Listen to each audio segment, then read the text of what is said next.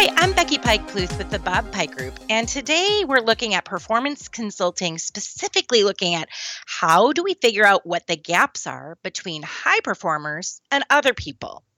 So the book that I'm, like Gap Zap, um, is a friend of mine, Ken Blanchard. He's uh, written a lot of different books, and he's a good friend of our family. And he wrote a book with several other people called Zap the Gaps.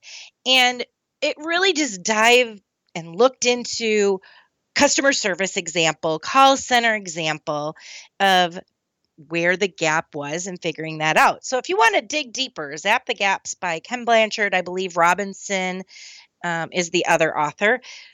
So here's what we're looking at. Number one, you figure out what everybody should be doing. So the high performer, what is it that they're doing and what do we want everyone else to do?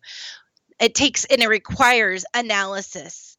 So synthesizing information, analyzing information, like what what is it that they're doing? So we need to kind of dissect it. What are the causes that people have in the lower performers? Like, why are they performing at a lesser level? Is it because they've never, let's go with sales, sold the product before? Maybe it's because people became a sales rep. They've been doing a great job, but they always sold an actual item, a hard good. And now they're selling something that's not necessarily a product that's hands-on. It's selling consulting. All right. So now you're trying to sell something completely different. Is that the cause? So really looking for what could some of those areas or elements be.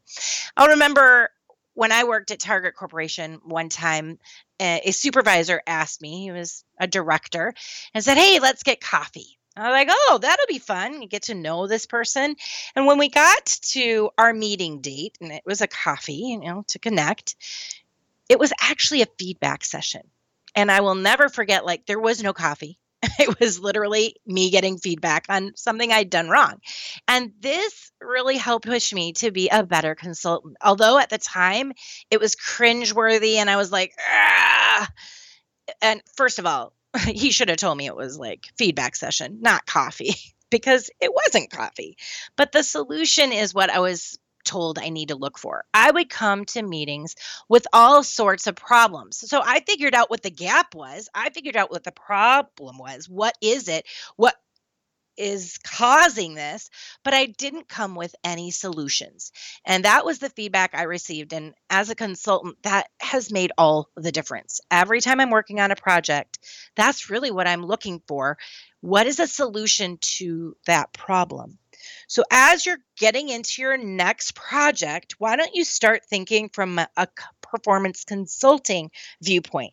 Um, maybe look at, all right, confidence level. If if some people are very confident and others are not, asking what, what makes somebody a low, medium, or high overall. Um, behaviors, what people accomplish, what they get done in a certain amount of time. Let's look at designers, for example. Designer A completes an amazing project in three weeks. And a designer B finishes the same amount of time, let's say in three weeks, but it's a much lesser product. So they both are ending on time, but their output isn't the same. So maybe you're looking at low, medium, high. What is on the low end? What's on the high end as far as expectations? Does one person have more on their plate and another has more time um, to really just dig into it? You got to ask yourself those, those kind of questions. Then you're trying to figure out, okay, what is the information needed? That's the analysis phase, really. What is needed to get a person from point A to point B?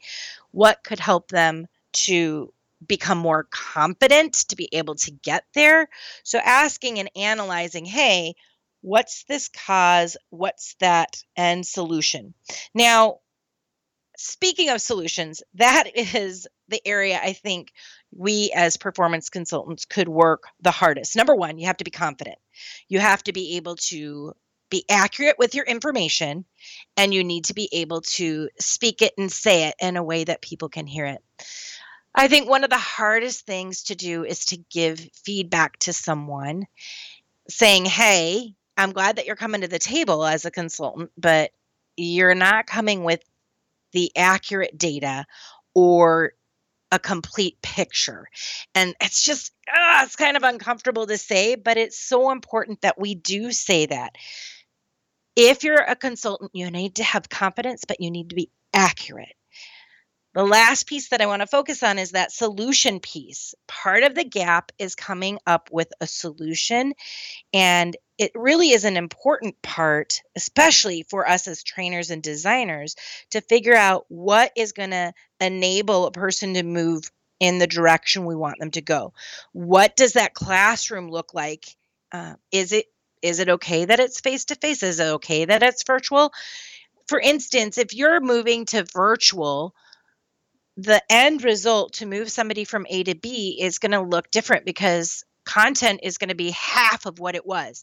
So if you were teaching six hours face-to-face, now you're going to be doing about three hours. That's just the Bob Pike Group rule of thumb from our fifteen years of virtual training experience. What we found is it's about half. Okay, well, if I only have half the time and I need to make sure I move somebody from point A to point B, I need to make sure that the environment that I'm creating virtually is equivalent to face-to-face or even better than face-to-face.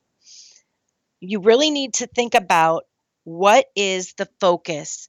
That three hours needs to be need-to-know information that people are going to use and apply back on the job six times in the next thirty days. Or twelve times in the next sixty days. It has to be something that they're continuously doing, or they're not going to actually be able to move the needle at all. It has to be practical information, and it needs to be immediately usable.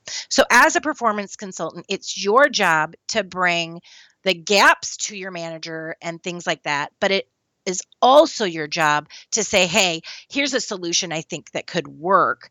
Even if you don't know the content as a subject matter expert, you need to know just enough to give that solution. I'm Becky Pike Pluth, and this is another creative training tip for you. We'll see you next week.